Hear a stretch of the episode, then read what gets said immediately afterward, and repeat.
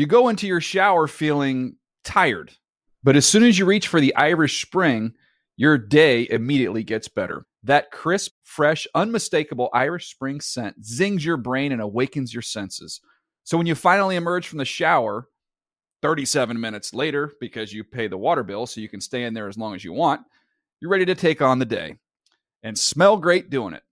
Irish Spring Body Wash and Bar Soap. Fresh, green, Irish. Shop now at a store near you. Hey, it's Will Friedle. And Sabrina Bryan. And we're the hosts of the new podcast, Magical Rewind. You may know us from some of your favorite childhood TV movies like My Date with the President's Daughter and the Cheetah Girls movies. Together, we're sitting down to watch all the movies you grew up with and chat with some of your favorite stars and crew that made these iconic movies happen. So kick back, grab your popcorn, and join us. Listen to Magical Rewind on the iHeartRadio app, Apple Podcasts, or wherever you get your podcasts. Brought to you by State Farm. Like a good neighbor, State Farm is there.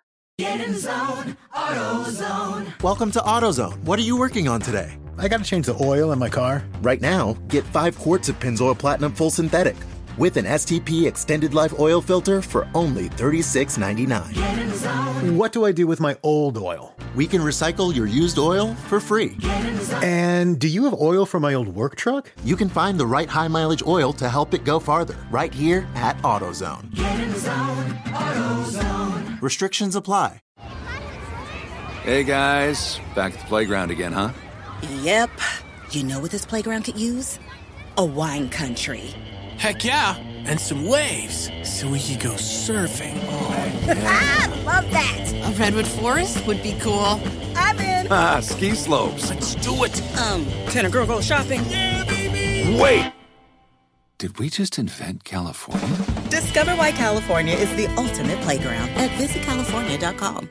You know that feeling when you walk into your home, take a deep breath, and feel new? Well, that's what it's like to use Clorox Scentiva. Because Clorox Scentiva smells like coconut, cleans like Clorox, and feels like energy. It'll elevate any cleaning routine to not just clean, but also make every room smell like a tropical coconut getaway. Discover how Clorox Scentiva's powerful clean and refreshing scents can transform your space. Get yours in coconut or other fabulous scents at a nearby retail store.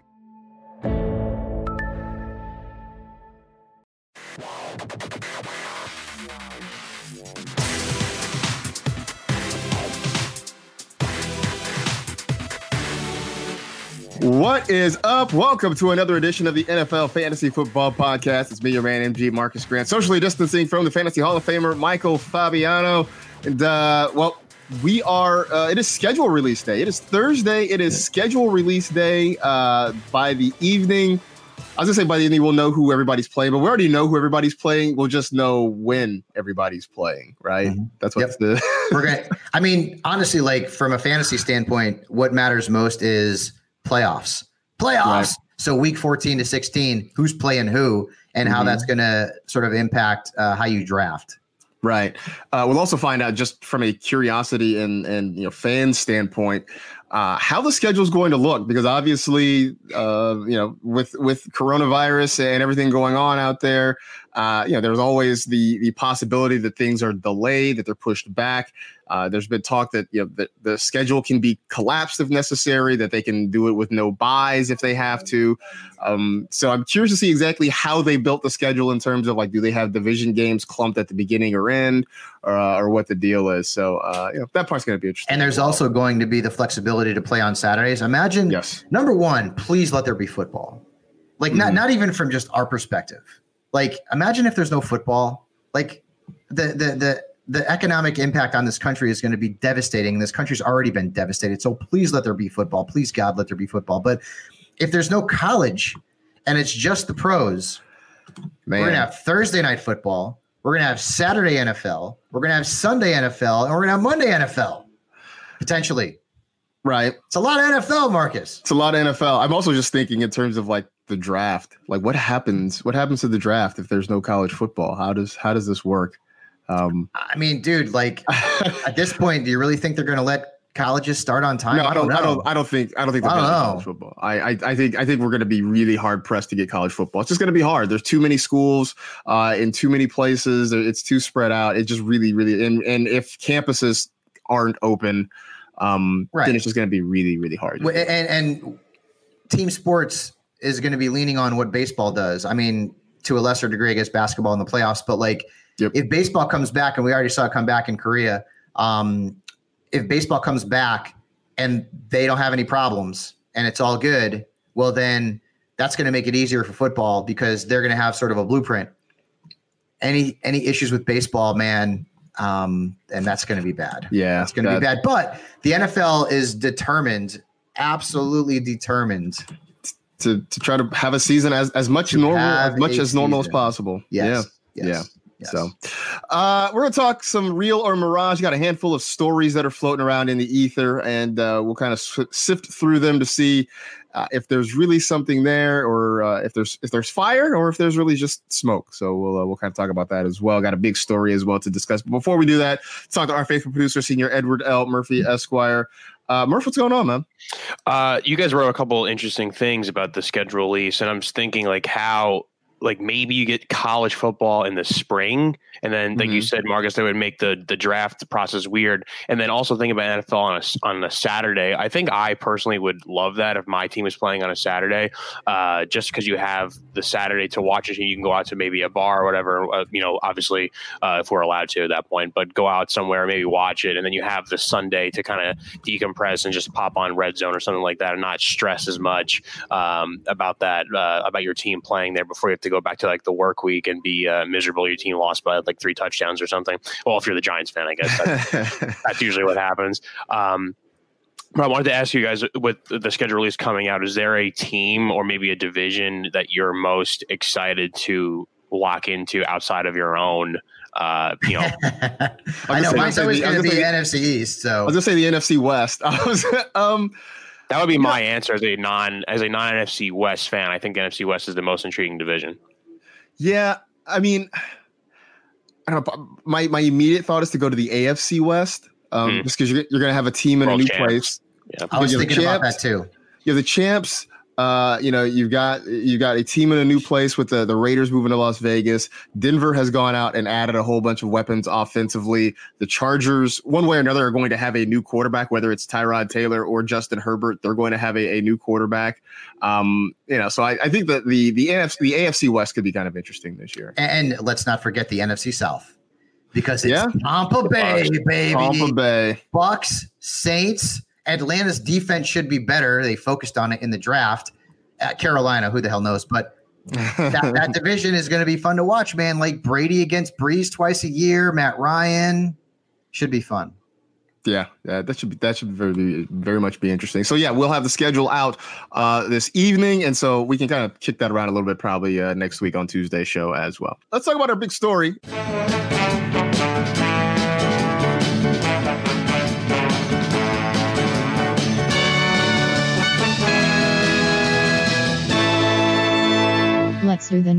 Fresh off of his cameo appearance in Westworld, uh, which just finished its, So its third season. Was it Um, good? Because I, I didn't even watch the second season. Like I think I watched one episode. I'm like, eh. if look, I, I understand people who tapped out because the first four or five episodes of season one really were slow. And so like anybody who tapped out, I didn't blame them. Season three, I thought was really well done. Well, I thought it was really good. It was I well watched done. the whole first season, and it confused the hell out of me at times. Yeah, that too. I did watch it, and then when the second season came out, I was just, eh.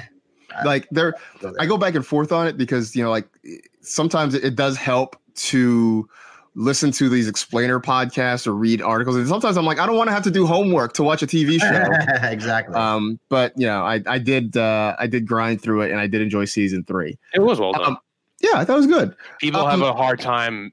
Like if it's something could be well done, but if they don't like it, they want to kind of poo poo it, and I don't think that's fair because it was a well done show. And and Marshawn's cameo was awesome in the episode. It was great. Yeah, yeah, yeah. Um, so, but yeah, Marshawn Lynch was on Westworld, but now he might be back in the NFL. Reportedly, his agent is talking to the Seahawks about coming back. Uh, he played at the end of last season. Uh, I think his his presence was probably more emotional than it was, you know, a physical. When he got on the field, he did get some carries. Uh, he obviously is not the same Marshawn Lynch that we saw in his prime with Seattle. And look, Fabs, if if he does come back this year, I can't imagine he's going to get drafted in a lot of places, maybe anywhere. But does this make you worried for Chris Carson and what this means for him in that that backfield? I mean, I don't like to hear it. No, like because because backfield committees are the bane of our existence as fantasy Right. Trying to figure out who the heck's going to get what carries and when they're going to get them. And it's it's really an exercise in futility because you're never going to know.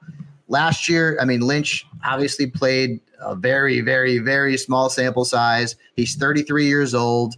Um, if you add him into that mix, it just confuses what otherwise to me is a pretty clear backfield. Like Chris Carson is projected to be ready in week one. That's what Pete Carroll is talking about. Rashaad Penny is projected to end up being on the PUP list. So there's going to be a lot of Chris Carson to start the season. And I feel like Carson could potentially be undervalued because of he's coming off of the serious the serious hip injury.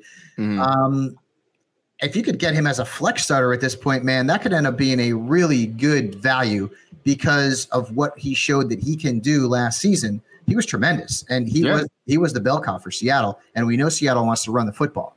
So if you had Marshawn Lynch in there, to me, it, it means one of two things. One, Penny's Penny's knee injury is not going to allow him to be back anytime soon.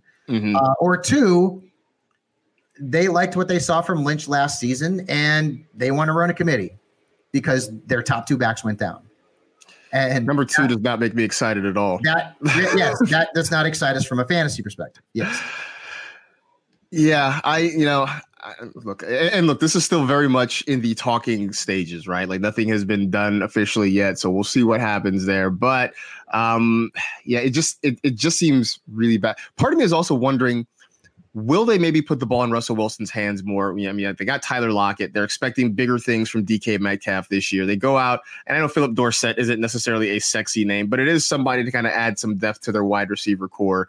Um, maybe, maybe, possibly they turn this offense over to Russell Wilson a little bit more because that's when they were the most exciting and most productive when they just let Russ be Russ. Um, you know, I, I know they still want to run the football, but but maybe maybe this is a little bit of signaling that that times are changing in Seattle. Who knows? Could be. Um, but you know, hey, look, if this doesn't work out, then then at least we know Marshawn has an, an acting career in front of him. So, there's that part.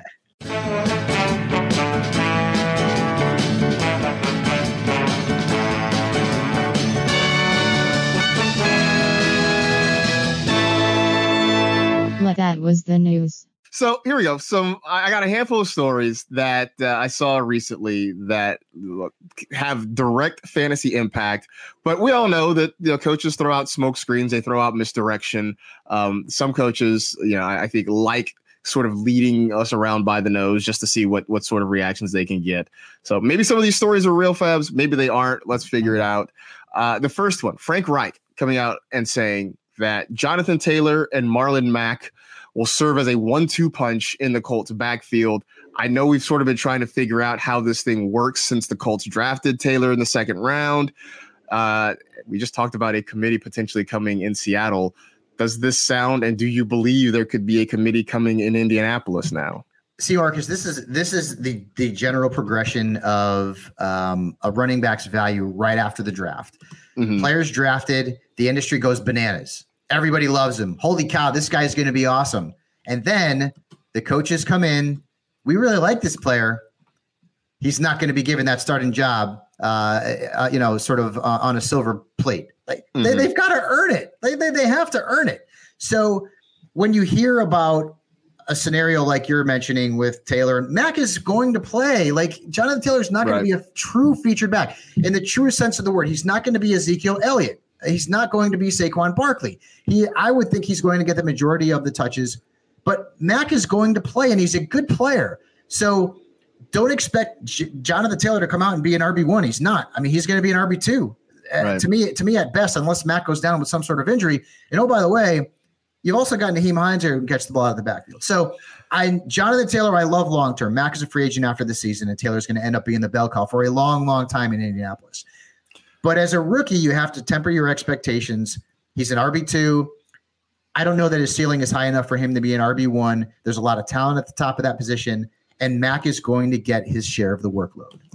You know, the name you mentioned too, Nyheim Hines is really sort of the fly in the ointment in this whole thing Mhm, because, mhm. uh, again, as you mentioned, he was the pass catcher. You know, when the Colts were playing from behind, when they were in that hurry up offense, it was Hines that was on the field because they just didn't throw the football to to Marlon Mack all that much. And Jonathan Taylor was not a huge pass catcher at Wisconsin. All the things that he did right. when he was with the Badgers, uh, catching passes was really not one of them. And I, and I don't imagine that all of a sudden Frank Reich's going to bring him in and, and ask. Not only will Frank Reich not just bring him in and ask that out of him, Philip Rivers is not going to to wait around for Jonathan Taylor to learn to become a pass catcher, right? We we know this about Philip Rivers. He is not necessarily the most patient guy when it comes to that, and especially now that he really is on the tail end of his career, I don't think he's going to wait. So if Nyheim Hines is the guy who can get that job done, uh, catching the football, he's going to be the guy that's on the field, and and that really does impact both of those guys. Now, part of me also thinks that this is sort of of you know the things we hear in late April, early May, and when we get to July and August, you know, if we are to have training camp, if we're you know going to get these guys on the field, that at some point we start to hear those training camp stories of how Jonathan Taylor looks so much better, uh, and and how Jonathan Taylor deserves a starting job. Maybe this is just me sort of talking myself into it. Um, but I feel like that's also the progression, right? That like we start hearing these these camp hype stories with the rookies, uh, you know, getting all this work uh, and maybe pushing the veteran out of a job. I don't know. Yep. Yep. And what one stat that I think fantasy owners need to keep in mind: um, last year, Philip Rivers, as a starter, targeted backs out of the backfield as pass catchers more than any quarterback, more than anybody. That's Austin Ekeler. Uh, that's Melvin Gordon. So Right. that's also behind a crappy offensive line. So I, I wouldn't really take that into consideration and think, well, this is the be all end all, and he's going to be throwing the backs a lot. I don't necessarily think that's that's the case, but with Hines and Marlon Mack in there, both guys are, are pretty good pass catchers and, and, and certainly better than Jonathan Taylor. So um, uh, I would I would really uh, I, I would really tap the brakes on the ceiling for JT as a rookie. I like him RB 2 sure. He's not going to become the next Zeke. He's not going to become the next Saquon. It's just not going to happen. Well, not right yes. away. Especially Not right especially away. not with Marlon, not with Marlon Mack still there. It's definitely Exactly. happen. Yes, sir. Um, more running back talk involving another rookie. Uh, General manager of the Chiefs, Brett Veach, says Damien Williams is still the starter in Kansas City, but Clyde Edwards Helaire can quote compete for playing time. Uh, this is another one, Fabs. I mean, when this when the Chiefs drafted CEH, a lot of people, myself included, sort of went nuts over the I'm pick. raising my hand. Uh, you know, and and we talked about him being the number one overall dynasty rookie pick. Uh, it looks like Brett Veach has thrown a whole keg full of cold water on on all of But us. see, but see, I feel like I feel like that again. It's the same thing. Like, yeah, of course, Damien Williams was a, a Super Bowl MVP candidate. You know, Right. For the Chiefs. And uh, over the last couple of years, Damien Williams, when he's been healthy, Marcas has been pretty good. Like, I mean, last year they went like more of a committee. You know, they brought in LeSean McCoy, and that kind of screwed things up. And you know, Williams, uh, in terms of his durability, uh, could potentially be an issue. At the end of the day, they're not going to hand the starting role to a rookie in that scenario. It's not like you're Zeke or Saquon, where you're coming in, there ain't nobody else. Okay. Like you're going to be the guy. the Chiefs had a guy who was very successful. And, and I'll tell you something right now. If Damien Williams' success in the stat sheets and on the gridiron isn't enough to make you realize how good Andy Reid's offense is for running backs, nothing will, because he couldn't do diddly poo in Miami. He was a backup there. He goes to Kansas City, he's putting up good numbers. So, like, I feel like people need to, again, Clyde Edwards Helaire is going to end up leading that team in backfield touches. It's a matter of time. They are mm-hmm. not going to give him the starting job on a silver plate. That's just not how it's done in these scenarios because the veteran, hey, hey man, he helped them win a championship. The respect is there for him. Now, Williams is a free agent after 2020, and then hell, the sky's the limit for, for the glide. But this season, you have to expect that he's going to lose at least some touches to Damien Williams in some way, shape, or form. Maybe it's earlier in the season, and as the season goes on, that will change and he'll become more of the guy. But coaches are not going to come out and give a kid the starting job without him earning it, especially when there is a invet, of incumbent veteran who's still playing well ahead of him on the depth chart. Just not going to happen. Yeah, yeah, and, and look, and we've talked about this before too. I, I do wonder how much of this is also going to be impacted by the fact that there are no OTAs. Uh, there, there's not going to be that opportunity doubt. for those guys to, to get work. I mean, you know, like I know they're going to do some distance learning, uh, you know, kind of some virtual, uh, Mm-hmm. you know, virtual meetings and and that sort of thing, virtual workouts. But it's not going to be the same as you know, being able to get out there, put the pads on, and get some actual work in. And so that that I think in a lot of situations is going to give a lot of these veterans sort of a leg up over the rookies because they know the system, they, they know how this works, and these guys are still coming in to learn. So. Um, that again, these are all the things that we've never had to think about before because you know the world the world was one way and now it's another. Exactly. I mean, they- can they can give all these kids playbooks and they can study their butts off until you get out on the field, man, and, and get a feel for your offensive line as a running back and get a feel for your quarterback as a wide receiver and get a feel for your wide receivers as a quarterback. Like it- you know, a rapport has to be built. And we're we're in uncharted territory as far as that goes right now. Yeah, yeah, absolutely. Um, all right, well, more running back news. It's funny how much of this uh, centers around running backs. It wasn't intentional; it just sort of happened that way. uh, Sean McVay was reported as saying, "quote We've got three really good backs." And again, another rookie involved here, right? Cam Akers was one that a lot of us liked, uh, liked the landing spot for him and what he could be. Uh, you know, the the Darrell Henderson train, depending on the week, is either full or empty. Right now, it's it's more on the empty side. Uh, and then there's still Malcolm Brown hanging around there, a guy who can get some touches. Uh, this, I look, I think we were already sort of expecting Akers and Henderson to kind of, you know, sort of split in some form or fashion the workload in Los Angeles. Now, if we're talking Malcolm Brown in the mix, this this looks like it could be really frustrating if if Sean McVay is true to his word. It's, so here's a few things uh, for the Cam Akers truthers out there, and I love the talent, I really do, and, and I think long term he could end up being a pretty nice piece for your fantasy football team. Keep this in mind, though, guys. Okay, so Akers is not going to be a featured back as a rookie. He's just not. I mean, Mc, McVay is is is going to go committee. Darrell Henderson is going to be utilized in certain aspects of the offense. Malcolm Brown could end up being uh, as, uh, utilized in certain aspects of the offense. But if you look back at the numbers from last season, like Malcolm Brown got more touches than Darrell Henderson. So we're all talking about Darrell Henderson as like the guy, but maybe it's Malcolm Brown. Like if they didn't go running back uh, in in the draft, maybe it would have been a committee between Henderson and Malcolm Brown, and maybe Malcolm Brown is a starter there. Also, keep this in mind. As much as we like Akers as a versatile back, and he was pretty versatile, he had 28 catches in his final season at Florida State.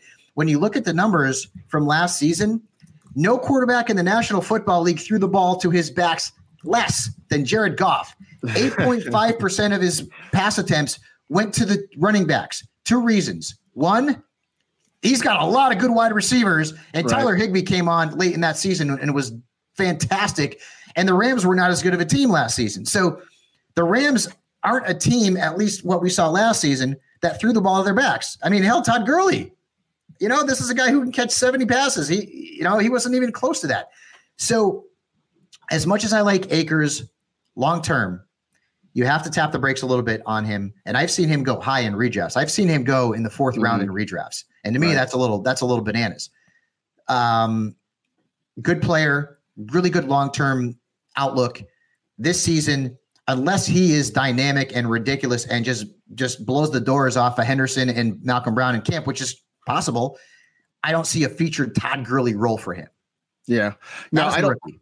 I don't. I don't think we're gonna see that in a Sean McVay offense for a while. I mean, unless you get one of those, you know, I hate this term, but the quote unquote generational running backs. Yes. Um, you know, I I I hate it because I feel like we've had multiple generational running backs within the last five years, which you know seems to defeat the purpose. But um, yeah, unless one of those guys falls in in the Rams' lap sometime soon, I, I just don't think you're going to see anybody get that sort of workload. I think I think the Rams are going to go with uh, multiple backs, uh, and and Akers and, and Henderson and Brown are probably that. You know, the other thing I would like to, to go back and and I'm sure somebody has done this or it's easy enough to go back and look what the uh, sort of the the line graph of rookie running back ADPs are from the time you know they're drafted because it just seems like there's a big spike early, right, in their ADP. Oh, yeah. and Yes. then you know, then the stories come out. Then we see them working in training camp, and not that you know they're bad necessarily, but reality sort of sets in a little bit. That Mm-hmm. you know maybe there's another guy there, or maybe they're not coming along as fast as anticipated, and then that that number sort of levels off a little bit. Uh, and I feel like we're seeing that with you know with Taylor, with Edwards Helaire, uh, with Cam Akers. That right now we're in that spike phase where like the ADPs are really high, and then by the time we get to like August, it will sort of level off a little bit. Yeah, and I'm seeing that a lot too. Um, because I've been doing a bunch of. I did a, a mock draft for uh, Sports Illustrated. Uh, we did one for Sirius XM last week, and yeah, I mean, Mm-hmm. like Jonathan Taylor and and the Glide. Swift is more like in a 12 team league. I've seen him go like fifth round, which I feel like is kind of that, that's kind of where he he he belongs. That's that's realistic. Yeah. But Taylor, I've seen go as high as the second round. Uh, I've taken uh, I've taken the glide. I took him in the third round in a draft. But I've seen him go as high as the second round. Mhm. And some of the some of the rookie wide receivers too, like like Jalen Reagor.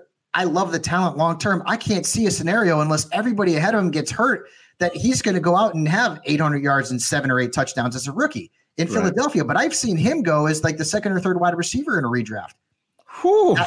All, no, I know it's insane. People really like people really like what he could potentially bring to the table, but I just don't get it because like the Eagles have hundred wide receivers right now, and they're going to run a so lot of twelve because they have two great tight ends. So Right. whatever the case may be, I feel like long term that a kid like that's going to be much better. But you're right. Right now, everyone's yoked. They love the rookies. There are certainly Mm-hmm. rookies that I love. There are certainly rookies that you love. But I feel like once we get into July and August, depending on when we start drafting teams for real with the coronavirus, it'll calm down somewhat. Sure.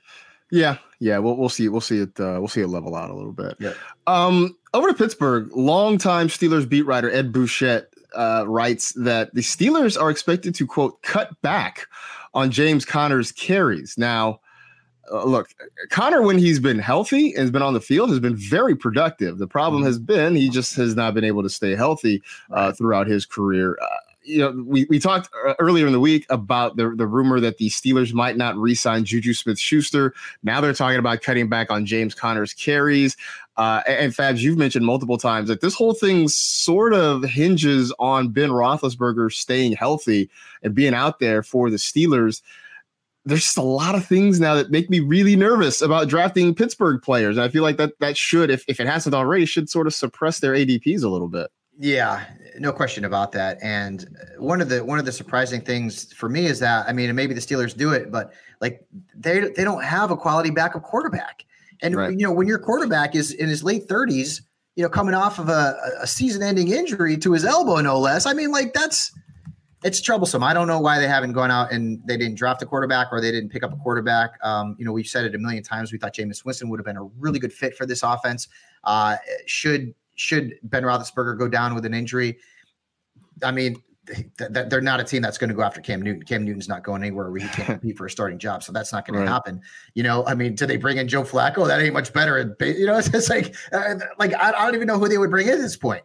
So, in terms of Conner, though, maybe cutting back on his touches and and, and, you know, Bouchette didn't say that it's a significant decrease, but Mhm. maybe cutting back is sort of what the Steelers need to do to keep him on the field for 14 games or 16 games. Because he is clearly the best back they have on the roster, and he has shown flashes of brilliance, especially when Le'Veon Bell held out. The kid was amazing. He helped people win fantasy leagues that season. And they did draft Anthony, Anthony McFarland, but he's like he's like my height. He's like five foot eight. You know, he's he's he, yeah, he's he's he's like over 200 pounds, but um, you know, he, he's not going to be a featured back. So, and, and you've also got you know Benny Snell there as well, and, and Jaylen Samuels. So it's a little bit crowded. But James Conner, I'd love to have him as a as a flex. That that's where I'd be comfortable getting him. I don't know if I can get him as a flex in a 12 team league. That's where I'd be comfortable getting him. I think most leagues, uh, Marcas, where where you're not in a 10 team league, he's probably going to end up being like a low RB two. Yeah, I mean, so that, I mean, th- saying that, then I mean, in a normal, say, twelve team league, you're not touching Samuels or Snell right now, right? They're they're they're still on the waiver wire. Yeah. Yep. Yeah. Yeah. No, no question about that. I, I, I don't know that. I mean, out of the three, you might get one that gets picked, you know, in the late Mhm. rounds, whether it's Samuel, if you're in a PPR league, you know, it could be Snell. I don't know that McFarland's going to get drafted in, in, in redrafts because there's so much confusion. But at this point, Mhm. James Conner is a safe high end flex starter if you can get him there. And that's Right. sort of the scenario with like a Le'Veon Bell as well at this point after you know the Jets signed Frank Gore, which we talked about earlier in the week. Yeah. um, last uh, last story I got here. We can do real mirage on. Ron Rivera uh, was quoted as saying Antonio Gibson has quote a skill set like Christian McCaffrey. Now, uh, I. I, I have sort of pegged Antonio Gibson as a late, you know, a, a end of draft dart throw. Uh, that guy who maybe could work his way onto the field. He's sort of a almost a hybrid, maybe a positionless guy. You know, I, I've seen him listed as a running back. I've seen him listed as a wide receiver. He can do a little bit of, of everything. I think Fabs in Washington, he probably will will have more success as a receiver just because they've got a lot of running backs there that they've got to try to get touches for. But the, the wide receiver position is a little more open. Um, this feels like definite hype here. I mean, saying he's got a skill set like Christian McCaffrey, that's one of those things that gets everybody, you know, your eyes get big, you get excited. I I want good things for him. I think he could be exciting. I'm not falling into this trap. I'm not going to fall into I mean, this trap. w- saying that he has the skill set of Christian McCaffrey, what he's he can catch the ball out of the backfield and he can run between the tackles. Like what I mean, like what exactly about McCaffrey uh, is that it? I mean, I, I can I can argue that there's there's there's plenty of running backs in the league that can catch the ball out of the backfield and run between the tackles um, as effectively as, as, as Christian McCaffrey. Maybe not as a receiver, but pretty close. I talked to Darius Geis about this, and we kind of agreed that he's probably going to end up being more of a receiver than he is a runner in Mm-hmm. Right. Washington. As you mentioned, they have 10 running backs or whatever it is. I mean, ton of them. So, and you know, th- this again, you ha- you have to like see through the coach speak and see through the excitement, and then look at reality. And the reality is that Antonio Gibson is not going to see enough touches to end up being fantasy relevant. Uh, Right? I mean, like uh, I, I don't know. I don't know if I don't I'm- think so. I, I I don't know mean, if look- I'm if I'm crazy here because he just got compared to Christian McCaffrey. Maybe Rivera's a little crazy to do that. I get it. He's very talented. And the Redskins are going to use him as an offensive weapon, whether he's a running back or a wide receiver. I think they gave him a number in the 20s, so that would make him a running back. But it doesn't matter at this point. So is he worth a look in dynasty? Heck yeah. Is Yeah. he worth a look in redrafts? Probably not. So the the the continuation of that quote, I, I pull it up here. This is a very versatile young football player that we really think is going to be a guy that can get on the field for us early and contribute. Uh, I mean, look, it sounds exciting. It really does. Uh, it this you know so this sounds like this sounds like uh, years ago um, when the Lakers were still playing at the Forum, and I remember Shaquille O'Neal had been injured for a long time. It was like finally making his return, and so like I had a friend in town. We decided, hey, let's go see the Lakers. Shaq's back tonight. It's going to be great. Uh, tickets were sold out. Uh, but we get there and a guy is selling tickets out front and he's like, "Hey man, you got to buy these. Like they're they're they're second row right across from the Lakers bench." We're like, "Oh yeah." I mean, like we were both young. Like I was like Yeah, yeah, yeah. 22. I was 22. My friend might have been 23, 24. So we're like, "Oh, sweet." So we pay for these tickets. Uh, and I would say this, the dude didn't lie. They were second row right Mm-hmm. across from Laker bench in the upper deck. Like he left that part out. He left that part out of his little spiel. And I sort of feel like this too. Like, okay, Antonio Gibson, like young, versatile football player that can get on the field and contribute. Maybe in third down situations when we're trailing in the fourth quarter. Like I feel like there's a part of this that Ron Rivera is sort of leaving out, and I, I that's why I'm not willing to get sucked in all the way. That that sounds like that episode of Curb Your Enthusiasm where uh do you remember that one, Eddie? Do you watch Curb? I don't even remember if you watch Curb or not, but like you remember that episode where him and Jeff were with the with the NBC executive and they got him Lakers tickets and they're thinking, oh man, this is gonna be great. And then they go and they're like literally in the upper deck of Staples Center, like looking down at all the celebrities who have great seats. But by the way, I had Jeff Garlin on my Sirius XM show. I love dude, he is so much fun. He uh he's he's creative with his language but so much fun man uh i love jeff he's he's awesome he's awesome So, uh, yeah, it's a fun, fun dude. Um, Yeah, he is, yeah. Between that and uh, what's his other show? It the Goldbergs. the goldbergs he's, yeah dude i mean he's great and oh eddie he also hinted that there's going to be another season of curb I mean, as good as the last one was, I'm I'm all for it. I mean, I think they are they're on a good path right now. yeah no doubt Um, well, sorry guess- I, got off i got off the no, rails there, well, I mean, I feel like that. That's sort of like you know because I was trying to figure out a, a, a way to end the show without just you know saying, "Hey, we're done talking about stories." Like, um, I mean, since we've we've all been in quarantine for a while now, and I think we've all you know sort of exhausted the or most of the list of things we're watching. Is there? Have you guys found any like hidden hidden things on uh, on Netflix or, or Hulu or I- anything like that? I Anything watched. weird? Well, so so Little Fires Everywhere is really good. I've seen parts of it, like you know, Really good. It's been on in the background. I'm doing stuff, and so I've I feel like I've pieced together the whole story. um, we watched a, a show on Netflix called The Stranger. That was Okay. pretty good. There were times where it's a little bit slow, but I, it ended up being good. It's it's amazing, like how many of these British shows, like that are on Netflix, are really good. Like Broadchurch. I mean, like there's Roger's great. Broadchurch is really good. What's the other one? And now I can't remember. I can't remember the the damn name of it, but it was it was so good. I'll have to look it up. But it Hmm. was it was like a police. It was a story about a police detective, um, man and a woman. The storyline was great. I, now it's going to drive me nuts. Now I have to. I, I gotta, gotta go try and find it.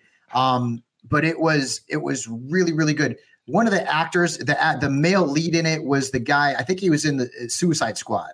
He was Okay. like the cop Suicide. I can't Oh, remember. Joel Kinnaman. This is Joel the. Kinnaman, yeah. The killing. Yes, the, that's the it, killing. yes. Yeah, it takes That place in Seattle. It's awesome. Awesome. Yeah, it's super dark. Martin, if you haven't watched that, watch never it. seen that. It's very, very really depressing. no, it is.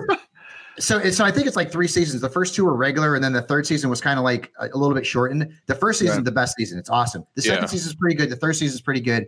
But the first season, it, dude, watch it. It's really, really good. It's very dark. Okay. It is, but it's really good. All right.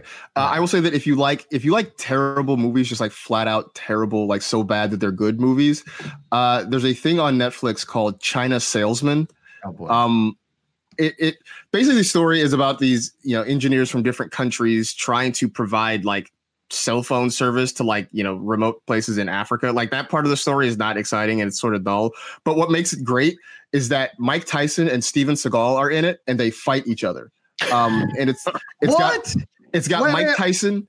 It has Mike Tyson doing an African accent, which is as hilarious as you would think it would be. Uh, and Steven Seagal, and like early on in the movie, like they encounter each other in some sort of like diner or restaurant or something like that, and they've got beef and, and they fight. Um, you know, so it's like Mike, who's not a great actor, and Steven Seagal, who was very much out of shape. That's what I was uh, going to say. Like, having it's- an action scene with it's, one it's heavy and wigged. Steven Steven Seagal's got to have a wig. That that that hair ain't right. That That's not real, it. right? It's, Ain't it's like it's like jet black. I mean, it's like it's not real. It- like no one has hair that that is that dark. But yeah, China salesman, like most of it is trash and and and and just like whatever. But but at least for the Mike Tyson accent and the the terrible fight scene between him and Steven Seagal, that's at least worth uh, showing up for. And it's on Netflix, so it's yeah essentially free. Very I've been watching so much stuff that I feel like I my brain goes into critic mode and I'm like judging everything way too harshly because I'm not spacing anything out. But um, I have watched Dave on Hulu, uh, which was awesome. I think it was so funny. Um, High Fidelity, like the remake, uh, they did a show version of the yeah, how's movie. the show? I I love I I, loved love the movie. I loved it. I think Zoe Kravitz is great. Um, you like the side characters. It is a like another really good show. Um, I watched, I binged Outer Banks on Netflix. It's more of like a young adult drama, but it was super fun. It's kind of like the Goonies meets like Bloodline, if that makes sense. Oh, Um, but someone someone described it to me as uh, the OC meets Ozark. The OC, yeah, uh, that that also worked. Yeah, I, I just said like blood. It's a lot of family issues. It takes place in uh, uh, obviously in Outer Banks, North Carolina, and then you like there's a treasure hunt kind of murder thing going on. But it, it's it's a fun like easy to watch show. Um, like yeah, we talked about Westworld recently. I mean, it was, Westworld is okay. Like The Last Dance for me has honestly been the best thing I've I've That has- watched. that has been appointment television. Yeah. But um, like there's just so much stuff that you watch it and you kind of like, oh, I don't know, the, like oh, Hollywood just came out on Netflix, and I was super How is excited for that? that. It- it- I was it looks super like- excited for it because Ryan Murphy's awesome and everything he does. Like whether it's you know he did Nip Tuck years ago and Glee, and he's done the American Horror Story stuff. Like he's he's the man. Uh, and I thought it was going to be more of just a broader picture of Hollywood at that time, like post World War II era. But it's very uh, it's like a micro view of like only a certain few characters and i guess they're basing it off of real events and stuff but it's okay. It's just like again like my critic brain turns on and just like i get bored and i want to find something else to watch. And uh money heist actually. The that show it's a foreign show that they I dubbed watched it. the first episode. it's it's pretty wild. Um they definitely did not need to do a part three and four So right, that was the thing. Like I so like when I pick a show to binge watch, I you know I go and look see how many seasons it is, and like I watched the first episode of Money Heist, and I'm like, how do they get four seasons out of this? right. Yeah, it doesn't make any sense. Uh, the most bingeable shows are well, Outer Banks and I think Dave or High Fidelity, probably on Hulu. Those those are like the the top. Mm. Like I gotta watch the next one. Like, keep going over and over. And if you haven't watched the morning show, that's really good. Uh, that's on Apple. And Okay. then uh, also on Apple is Amazing Stories. Marcas, you would like that for sure. Is it, is, it's the it's the reboot of the like amazing stories from like yes, the 80s, exactly. right? And Yeah. they're also it's not on Netflix. Um, the, I'm not sure where it is, but they're they're they're doing new episodes of Creep Show. Remember Creep Show way back Oh, in yeah. the day for Yeah, those yeah. horror fans out there. Um, that's uh, that's another one I, I watched uh, an episode last night. So there's Waco, another one just came to how my mind. Is that good? Awesome. The acting is superb. Like it's Okay. it's it's um it's a real thing. So it's It has uh, the it's a it has. It has Riggins, Tim, right? Tim Riggins, uh, yeah, Taylor Kitsch. Taylor Kitsch plays uh, Dave Koresh, and Yeah. uh, Michael Shannon, who is like a phenomenal actor, plays Mm-hmm. um, one of the FBI. Um, I guess the not really informant. He's like the one that has to speak with him on the phone. And he, Michael Shannon, is such a great actor. John Leguizamo's in it. He's awesome. Like there's Oh, wow. a lot of really good actors in it, and it's uh, it's pretty incredible to see how it unfolds. Even though you kind of know what happens, to see it unfold the way they they portrayed it. I mean, that's like the Netflix bump. I'm pretty sure it was on Paramount, and no one really was talking about it. You, you, put it on Netflix, it's like a top ten show in the in, in the country. So yeah, the bright side of us being quarantined, there's there's a lot of quality stuff out there. A lot of TV out Yeah. there, no doubt. Yeah, I. uh All right, cool. That was basically this was just a cheap way for me to get a list of uh things I should watch in the very near future. So Excellent. Hey, uh, so that's it. We are done. We appreciate you listening and downloading and watching as well. You know the drill. Tell two friends to tell two friends. Rate, review, and remember, if you think you're too small to make a difference, try sleeping with a mosquito. Take care of yourselves, and we'll see you on Tuesday.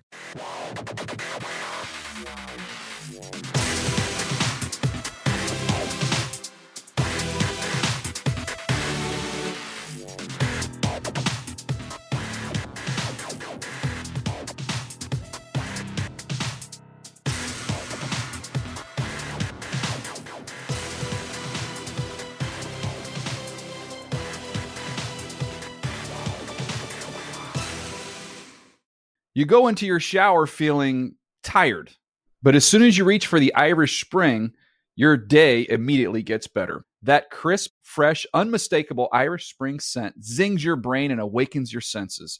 So when you finally emerge from the shower, 37 minutes later, because you pay the water bill so you can stay in there as long as you want, you're ready to take on the day and smell great doing it. Irish Spring Body Wash and Bar Soap. Fresh, green, Irish. Shop now at a store near you. Viking, committed to exploring the world in comfort. Journey through the heart of Europe on an elegant Viking longship with thoughtful service, cultural enrichment, and all inclusive fares. Discover more at Viking.com. What's up, y'all? Janice Torres here. And I'm Austin Hankwitz. We're the hosts of Mind the Business Small Business Success Stories, a podcast presented by iHeartRadio's Ruby Studios and Intuit QuickBooks. Join us as we speak with small business owners about the tools they use to turn their ideas into success. From finding that initial spark of entrepreneurship to organizing payments and invoices, we've got you covered. So follow and listen to Mind the Business Small Business Success Stories on the iHeartRadio app or wherever you get your podcasts. Hey guys, back at the playground again, huh? Yep. You know what this playground could use? A wine country. Heck yeah, and some waves so we could go surfing. Oh, ah, love that. A redwood forest would be cool. I'm in. Ah, ski slopes. Let's do it. Um, can a girl go shopping? Wait! Did we just invent California? Discover why California is the ultimate playground at visitcalifornia.com. You know that feeling when you walk into your home, take a deep breath, and feel new? Well, that's what it's like to use Clorox Scentiva. Because Clorox Scentiva smells like coconut, cleans like Clorox, and feels like energy. It'll elevate any cleaning routine to not just clean, but also make every room smell like a tropical coconut getaway. Discover how Clorox Scentiva's powerful clean and refreshing scents can transform your space. Get yours in coconut or other fabulous scents at a nearby retail store.